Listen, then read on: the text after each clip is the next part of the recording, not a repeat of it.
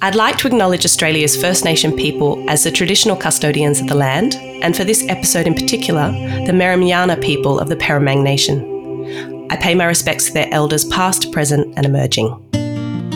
Vintage is kind of a fun time. Everybody just has to work hard, play hard. It's sort of the celebration of getting something in that tastes beautiful. This is Over a Glass. I'm Shanteh Wale. The name of Henschke is entrenched within our Australian cultural identity. The family-run winery is now in its sixth generation of custodians. The distinction of quality is in no doubt largely due to the care, attention and prestigious vision of Prue Henschke. Prue is a viticulturalist, botanist, environmentalist and guardian of the earth, and I'm beyond honoured to have her join me today. Hi Prue, good morning to you. Good morning. Thanks so much for joining us. How has your morning been? Well, I guess after a hectic family get-together yesterday, because Justine's new baby boy, George, is now on the scene. So we had a few more of the family come together and just celebrate George's arrival. Ooh, in the family. How exciting. A little freshy baby, and God, he is so gorgeous. I had a quick chat to Justine. And how is she doing? Oh, very well. Very well. For a little girl who didn't play with dolls, I think she's doing very well as a mum. Oh gosh, it just brings back so many memories, and I just think she looks like she's doing amazing. I reminded her to get some rest and to also look after herself. I hope that she is, recovering well. Yes, she's definitely looking after herself, and she looks brilliant. That mother glow. Oh, definitely. And I mean, what an exciting time for you to have a new baby in the family. I mean, just such a special moment. I'm glad you celebrated. Yes, it's good. Now, Prue, we have to go back a little bit. Take us back to where your love of land and kind of life began in terms of, you studied zoology and botany at Adelaide Uni. Is that where, it all kind of started for you? Well, it actually started because we lived next to a creek as kids. And my sister and I used to play down the creek a lot. And then one day, the local council decided to concrete it in, and we were devastated. So we sent our dad along to the council to complain, and because I guess he thought it was a pretty crazy idea too, and he got told he was old-fashioned and that the creek needed to be cemented in because it was a flood risk. So. Yeah, after that, I was determined that these grown-ups were ridiculous people and that something needed to be protected and looked after and not cemented in. So, yeah, and now they're looking at it the other way. They're saying, oh, it's an eyesore. It's and it's obviously a trap for speeding waters. And actually, 3 kids lost their lives shortly afterwards. So it was really the wrong thing to do. And ever since then, I've been particularly, I guess, involved in looking at nature because it was a source of all our science. Items, we used to go down there and get planaria for the science lesson and all that sort of thing. Oh, yeah, it's like a wonderland when you're a kid. I remember having to, get those specimen jars and have a look at what all the life that was in these what looked like little festering pools. But, I mean, I love that you're an activist even then, and rightly so. So when did you decide, perhaps botany and zoology was something that really, you could see yourself doing? And how did you go about applying at uni? Well, I went for a science degree because I thought that's really where I'm best, my best abilities are. And I thought, well, there's an opportunity to study botany. And in those days, it was really part of an ag degree or, for sort of the geeks of the science world. But I thought, no, I'll do it. And, yeah, I was really, really pleased I chose it. And then I picked up zoology as well. So, yeah, I think it led me into this fascinating world of the natural sciences, and it was, yeah, the best thing I could have done. I guess the end game was to work in some sort of area in the natural sciences. There weren't many jobs in those days, so I did sort of have the second pursuit of being a teacher. So I did my teacher's diploma as well. That's amazing, because I think so often when we're, especially, you know, when we're younger, everyone says, what do you want to be? And my family's always told me, go in the field that you like and you'll find something, but something that you're interested in. But it is hard to know what is that going to translate to? What's the end game? Yes, terrifying actually. I know, and they always seem to ask you very early on, what are you going to do? And you're thinking, oh my God, I don't know. Yes.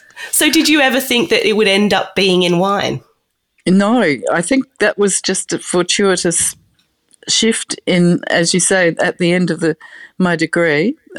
Steve was actually studying botany as well, and we linked up. And then the opportunity started opening up, and he said, well, come over to Geisenheim with me, come over to Germany, and we'll study winemaking and viticulture together, and that's when it all worked out. Great minds think alike. What did you first think when you met Stephen? Oh, the cutest nose ever. I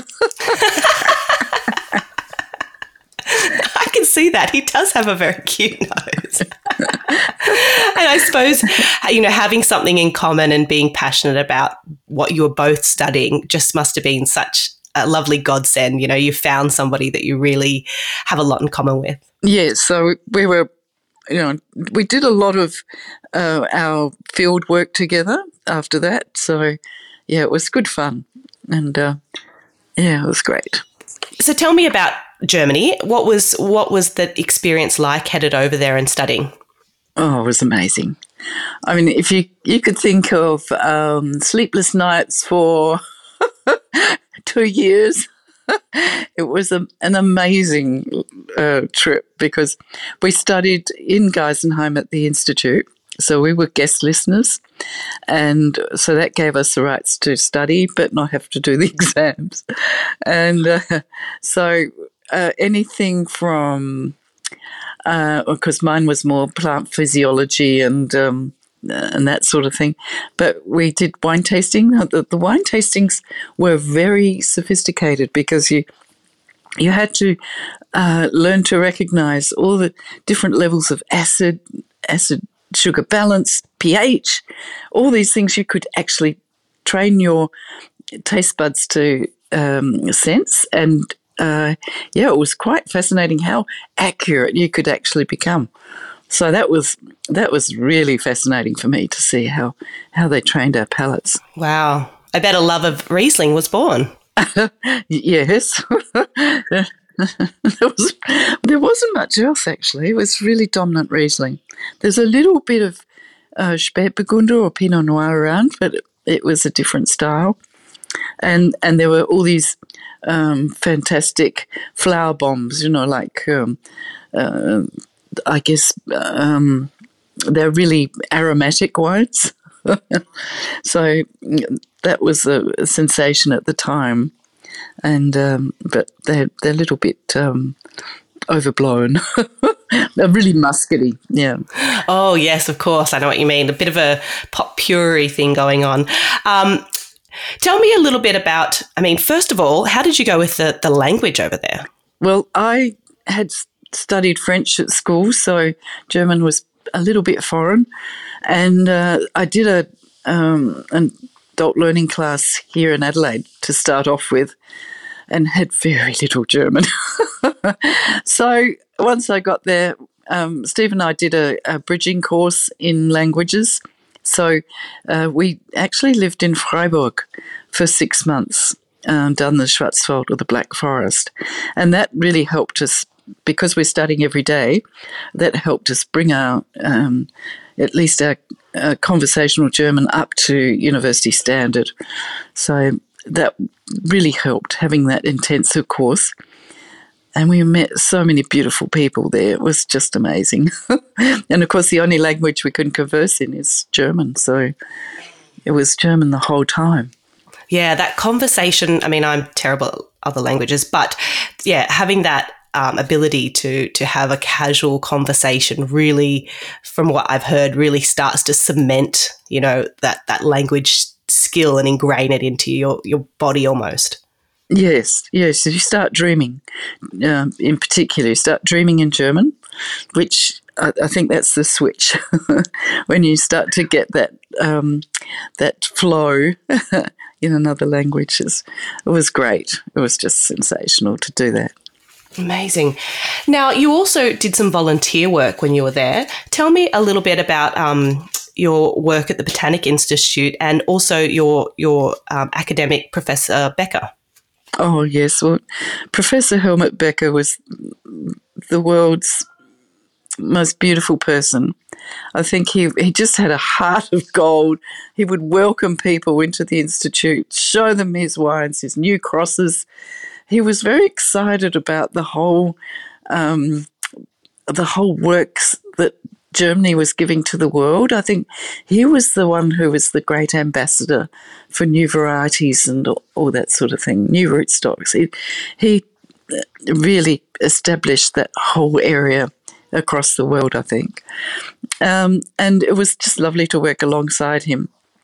I was actually in the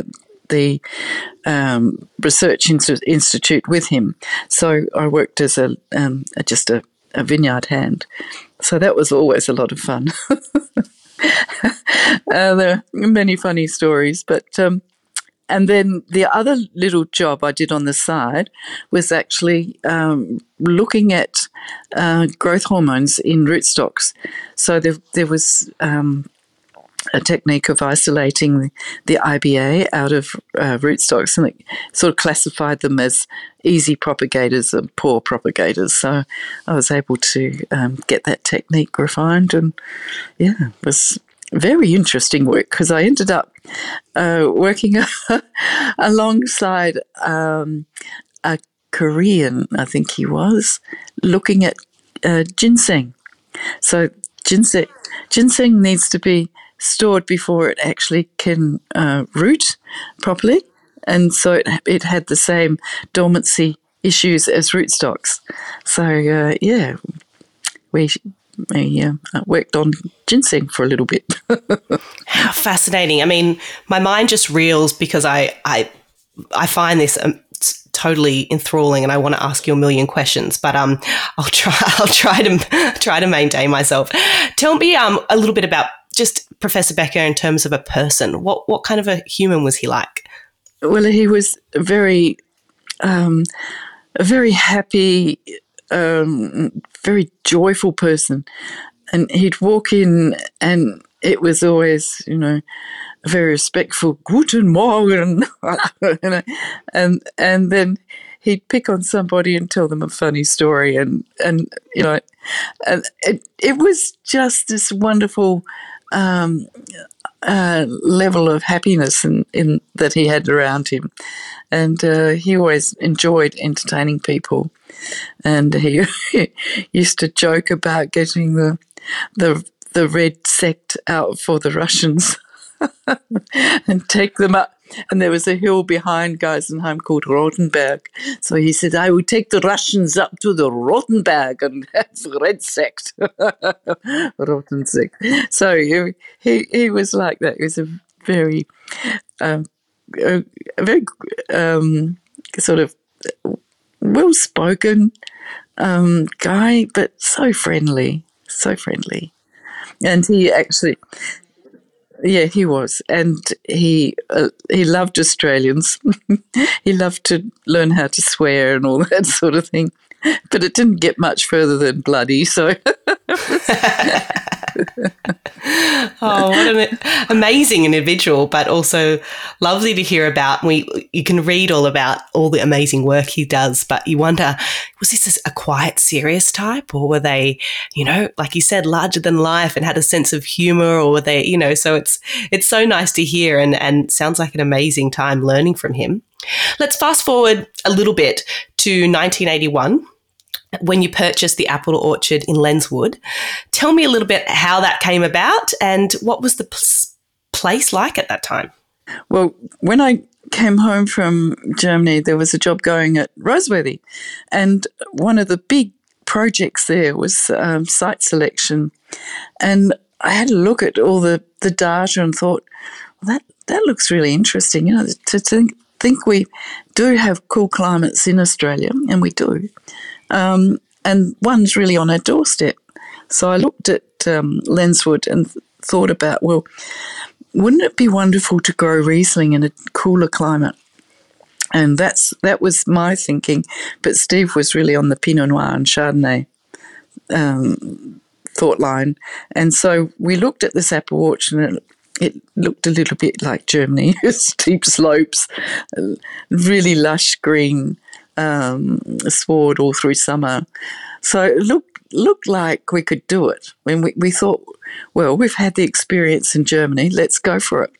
So we bought the land, and lo and behold, we had neighbours. We had Tim Knappstein one side and Jeff, forgotten his name, Jeff Weaver, the other side. Yeah, and we all sort of landed in this one spot at the same time. and so then I ran the apple orchard for a couple of years just to cover, understand the ground, so what the actual soil was like, and where you could plant different varieties. So I was really having a good look at that while growing the apples, which I now grow my own, because I don't think I'd ever love to grow apples commercially. It would be a nightmare as a career.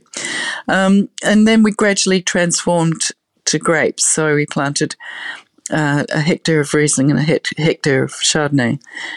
In those days when Chardonnay was really hard to get, so we managed to start opening up the orchard to vineyard, so that was great.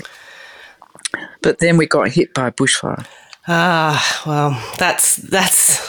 I knew that would be something that would come up at some point. It's inevitable, I suppose. And what was that in the early time of planting the vineyard? Yes, so that was in 1983. It actually it removed all the apple, pear, and cherry trees that we had on the property. So they all got burnt, and it was more or less a clear fell. But, yeah, it was a bit hard, because you lose a source of income that you wanted to have while you were developing the vineyard, and all the irrigation went. So, but the irrigation was very poorly set up, so that wasn't such a loss. I bet for someone like you anyway, though, all life in a plant life is beautiful. So I'm sure that you would have liked to keep a couple of those apples or cherry trees anyway, even if you were moving on to planting vines. Yeah, the cherry slope was the steepest one, and that was what we were going to keep, the cherries, and plant all the grapes around it. But when the cherries went, it became a Pinot Noir slope. Stephen was happy about that then. Yes. In 1986, you began a project of mass selection. Can you talk me through a little bit of that? And for some of the listeners too, just explaining kind of what that kind of massal selection is all about. Yeah, it's something I learnt to do in Germany. So the mass selection starts off with looking through the vineyard over a 3-year period, looking for the best performers. So you look at even bud burst, you look at development of flower heads. So the Germans always favoured 3 flower heads per shoot, which is how they really achieve their high production. So I did add that in, knowing we could always go back. And then Phyrazon, even Phyrazon, laccovirus is one another important one, and then the maturity data. So we looked at acid, pH and sugar, that whole balance through the maturity. And from there, I guess we sort of put all that data together and selected out the best performers. So then we planted those best performers. I think it was about 170 individual vines. We planted 5 vines of each in another nursery. So then we could look at the actual performance without any differences in vigour or age. So we looked at the young vine performing. And that took about 30 years before we got a really consistent flow of data. So we could really then hone in on those vines that kept their identity, I suppose. And from that, we then had 21 selections that we're going to use to replant in the vineyard, because the Mount Edelstone and Hill of Grace are over 100 years old. So we're losing vines from, say, eutypa, which is a trunk disease, a fungal trunk disease, and it slowly kills the vine off. So instead of just planting anything or a new stock, a new genetic stock in the vineyard, we thought we'd go back and use our selected material off the old vines. And we're just starting to do that now. So it's taken us years to actually get to a source block that we can use the cuttings from. But we're now there, and we're going to be doing that next year. Well, that's extremely exciting, and farming is the long game. So, and you know that more than anybody. Can I ask a little bit about the landscape of farming in the kind of 1980s and what you were working with, and the kind of move to kind of that regenerational organics? When did that come into play, and what were you working with? Well, I guess it's interesting that Hill of Grace was run organically by Steve's uncle for years. And then in the 60s, I guess, it was the post-war period when new insecticides and fungicides came in, and there was an oversupply of fertilizers and heavy tractors. And it was all the modern way. And we now look back and think, well, that wasn't so good. We should have sort of not cultivated. We should have perhaps not used so many insecticides. And I guess Uncle Lou was very, very aware of that, having grown up through that period. And so he didn't use any of that material. He just used organic fungicides, basically, copper and sulfur. And so the vineyard's always been organically cared for, and Mount Edelstone perhaps not so much, but now it is. But it's an interesting thing that, you know, back in the I guess the turn of the century, when there weren't these new conventional sprays and heavy tractors around, it was much more organic, and yeah, they survived generally. I think they probably didn't have the access to such heavy, fast equipment as the tractors these days. But yeah, it would have been hard work though. Oh. Yeah. Yes, definitely. And I mean, I suppose, you know, the world is subject to whether it be industry developments or, you know, the modern era. And in those 60s, like you said, at that time, they were coming up with, you know, amazing fungicides that you've got to have. And unfortunately, you know, we all kind of took on this might be the future, and then we've learnt and gone backwards. But can you maybe give an example of how kind of organic farming or regenerational farming actually impacts or changes the flavour of wine, because I think that that is something that we don't often discuss, or we don't really, a lot of the time it's not, an example is not really made. Mm. Well, I think the best example that I can think of is the compost and straw mulch that we apply. So these vineyards are dry grown, most, and they were always dry grown in the past. So when we came to the 90s, there was a bit of a drought year, wet year, drought year. So in those warmer years, we actually developed a compost straw mulch cover under vine. And this is very much part of organics, or very much part of biodynamics, actually, to add compost to your soil. And what we saw was this evening out of the ripening. So we weren't getting, the vines weren't getting blasted by heat. They had an even ground temperature around the roots, and we saw less berry stress, less leaf fall. So there was a more even ripening. And I think you can see that in the wines. There's better balance, there's better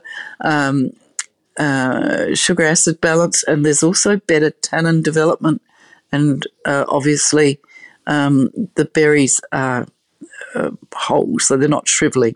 So I think that really shows through in the wines, that very fact of looking after the soil, the root zone, with the biodynamic compost.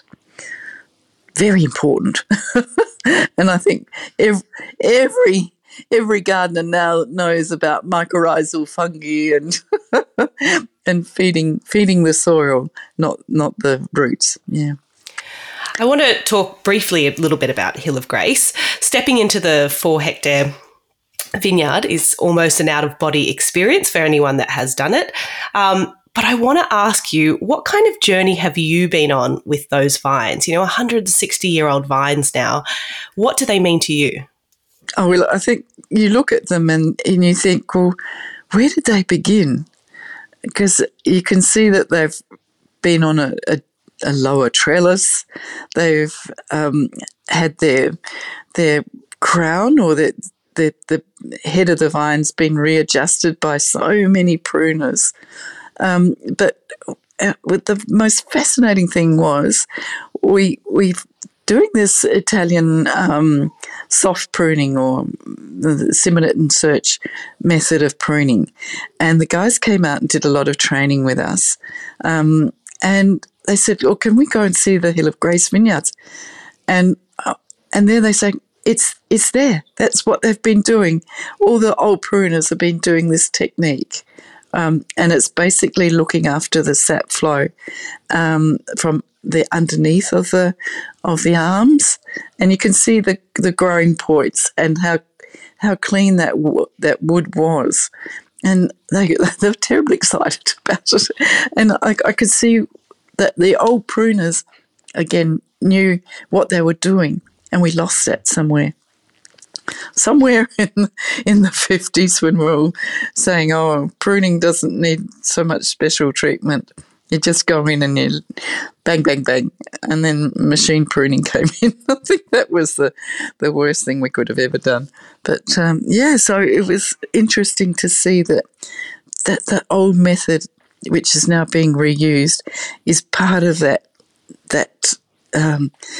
reason why those vines live so long.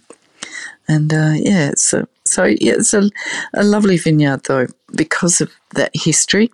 And I guess you also find an occasional odd vine that's not Shiraz. And you think, oh, that's interesting.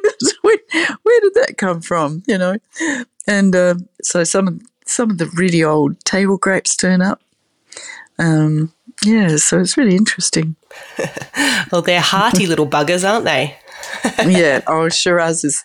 I think back in when they started looking at what grape variety would suit the Australian conditions, you know, the Busby selections and all that sort of thing, they really favoured Shiraz because of its mid-ripening, beautiful flavours, beautiful tannins, and it's fascinating that they didn't select Cabernet. You know, why did they select Shiraz and not Cabernet Sauvignon? That because Cabernet's much later.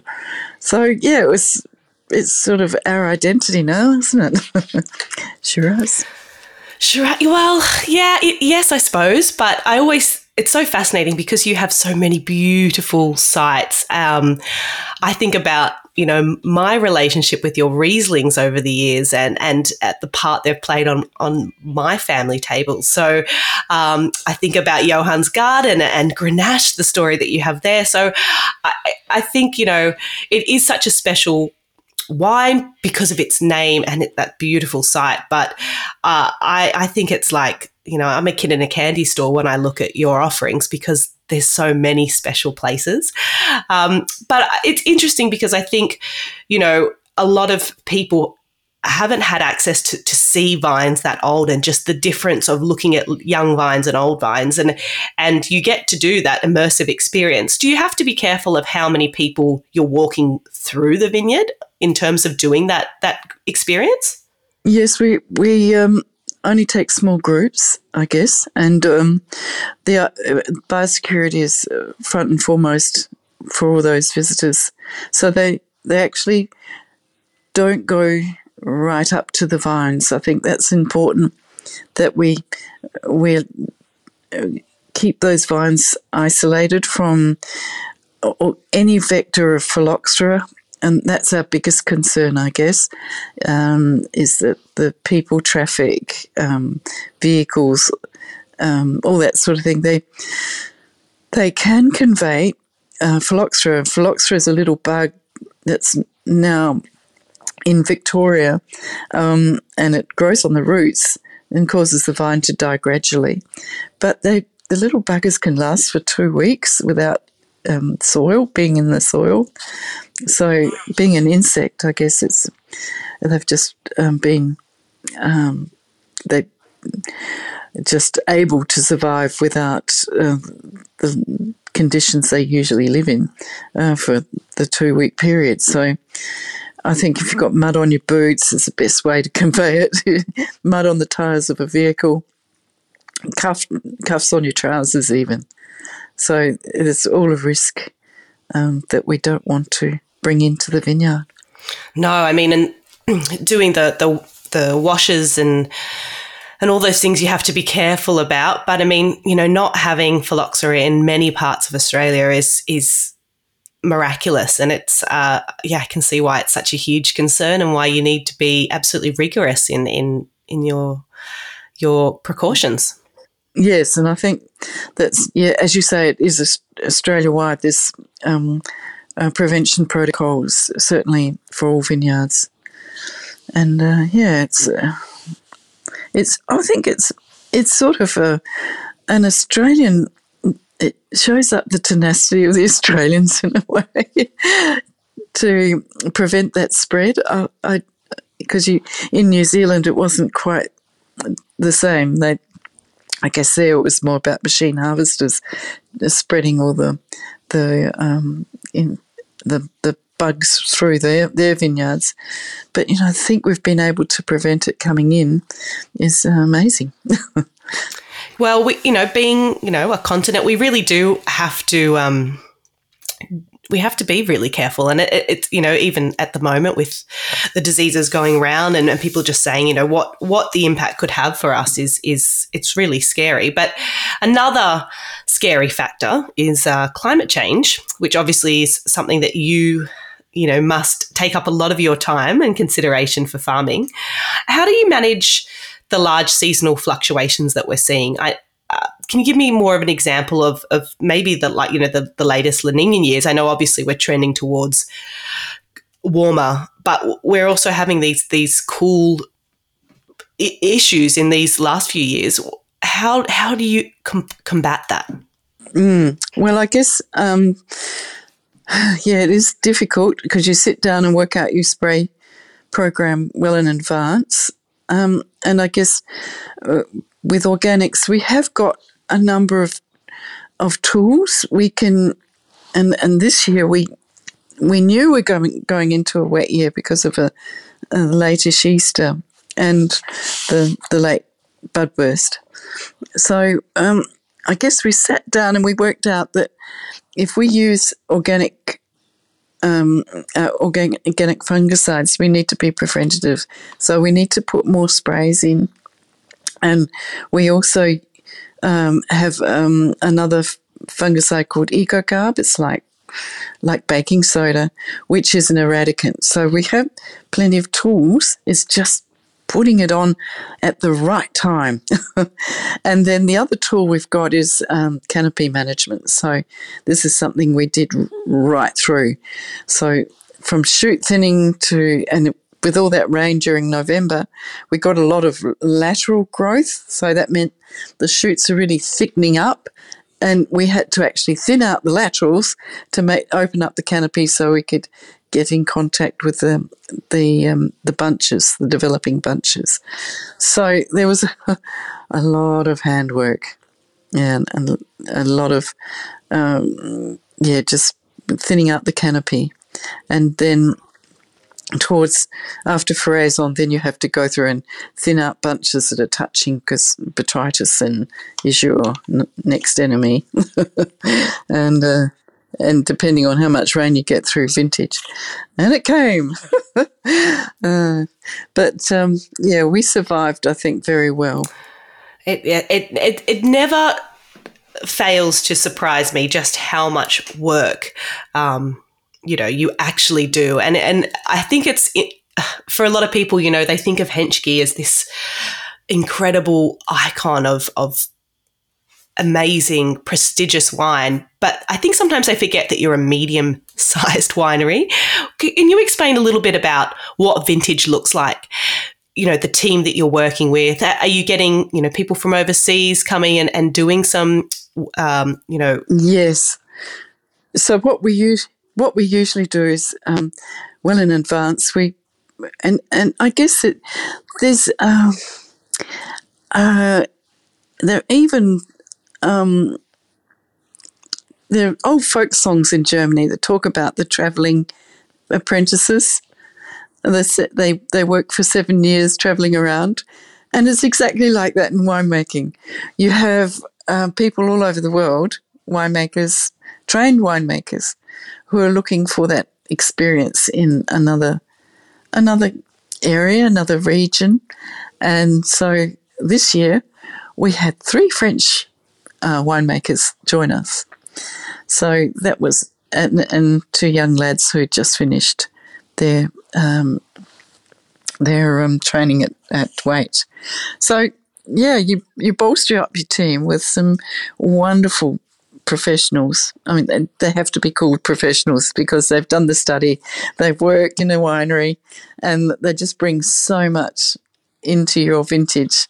It's phenomenal. So they bring new techniques, and they're the kind of people who just allow you to work through a huge workload at vintage time. And we had the most successful vintage this year. It was just wonderful with the people we had, yeah. And they also helped out, because they arrived early, they helped out in the vineyard too. So they were very important players in thinning out all the bunches, getting ready for vintage as well. Well, that must have been amazing for them to get in and have that experience, let alone all the stuff that happens in the winery as well. I imagine the wait list to do a vintage at Henschke must be decades long. Yeah. Well, I guess, yeah, it depends. It is a selection process. It's sight unseen a bit. But we've been very lucky. We've had the most beautiful people, honestly. Oh, that's lovely to hear, because, I mean, they do add a lot to the dynamic, don't they, of just what that experience is like, and because they're long days and a lot of work. Yes, and they're fun people. They're always, there's a different story, there's a different dynamic. Vintage is kind of a fun time. Everybody just has to work hard, play hard. I think everywhere in the world it's the same. It's sort of the celebration of getting something in that tastes beautiful, and you're tasting every day, and you think, oh, that looks good. I bet. Is there a part? I'm sure the end of vintage is always a celebration, as you said, and you know you've made it through. But is there a part throughout the year that you really look forward to in your journey of work? I think flowering has to be the most exciting time. Well, it can be devastating as well, but it's really, I don't know, the vineyards have this beautiful green, iridescent green across the horizon, and then you can see all the flower heads forming, and you think, oh, this is going to be a good year. So I think flowering is my exciting time, mainly because the look of the vineyards looking so, healthy and full of life. Oh, I love that. That's the true botanist in you. In terms of your work with your husband, do you really segregate, your roles? Is there much crossover, or are you quite happy sticking in your own lanes and doing what you do? I guess we make decisions together. So, a lot of the day-to-day work is very much me either on my computer working out things, or in the vineyard, and Steve's in the winery. But we tend to come together about, what are we going to plant, what crop levels are we going to set in that block, and then especially at vintage time, we're always tasting together. So that's when you tend to say, should we try a bit more Nebbiolo, another clone of Nebbiolo, or should we perhaps look at a lower yield on this block, or things. I mean, making decisions as we go through the tastings often, and that's where we come together.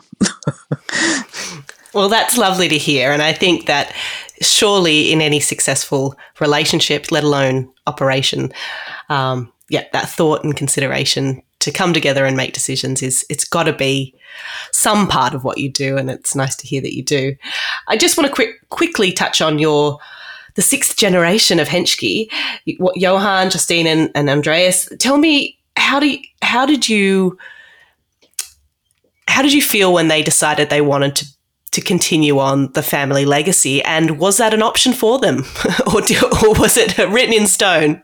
Oh yes, well I guess it's always been an option because they were all, when he went to uni and studied science, we thought, we've lost him.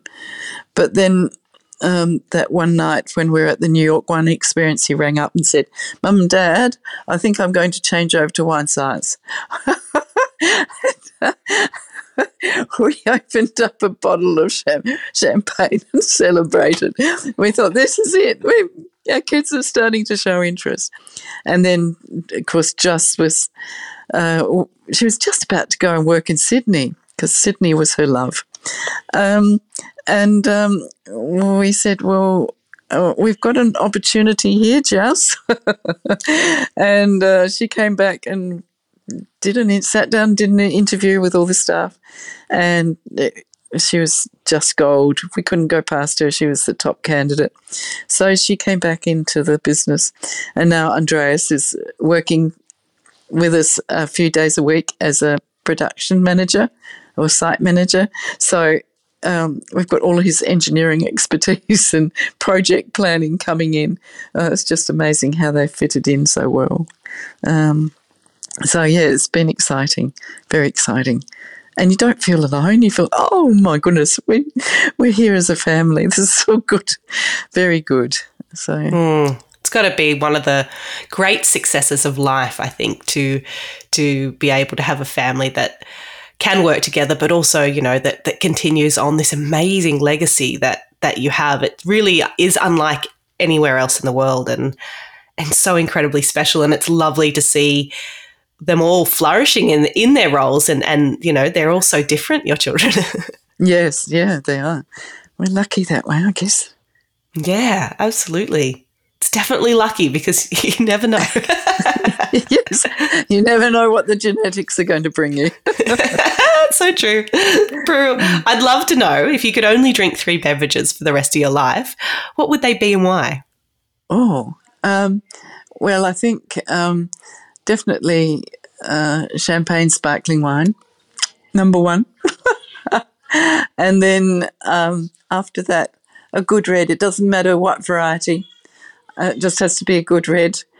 And then botrytis. Oh, then we tasted the most beautiful botrytis wines in Germany. And, yeah, it was pretty exciting to see how the flavours develop. Oh, of course. Because of the fungus. Yeah. And do you know, that's the first time anyone said that actually on the podcast, but it makes sense because if you look at some of those Trockenbier and Auslese wines, they're just sublime, aren't they? And they just live forever as well. Yes, they do. And it's because of a fungus. You think, this is ridiculous. We need a bit of everything. We need the funky and we need the pristine. We need a bit of everything in life, and so that's a good example of something that's a bit grotty but can be wonderful. Yes, and we had one of those ferments this year. Actually, we've got it going still at the moment. We've got a Semillon botrytis.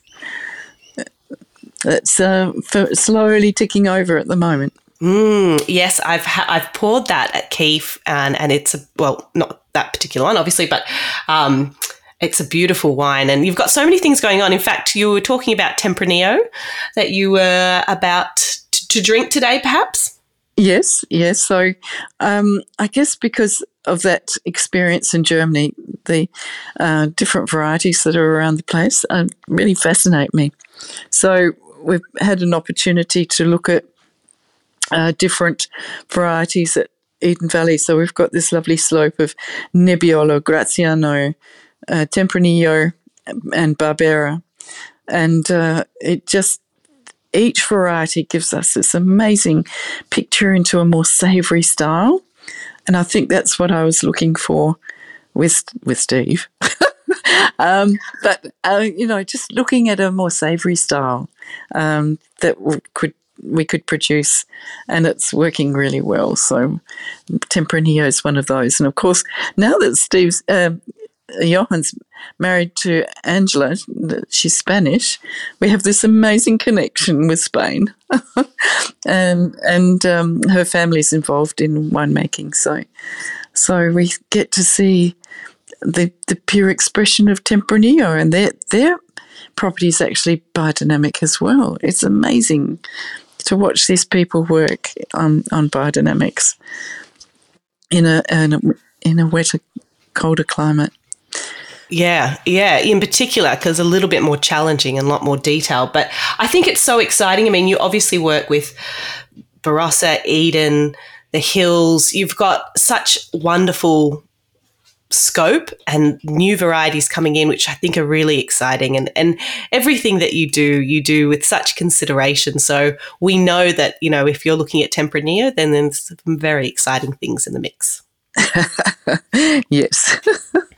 Yeah. Prue, your work, your approach, your philosophies are why I'm so enamoured with the world of wine. Thank you for your precious time today and thank you for all that you do to better the land and our country. It's just such an honour to have you spend a little bit of your time with me today. Oh, thank you. It's great to talk. This is Over a Glass. I'm Shanteh Wale. Stay tuned for more stories from the world of wine and drinks. Listen in every Thursday on your podcast app. Follow us on Instagram at Over a Glass Pod and contact us at overaglass@deepintheweeds.com.au.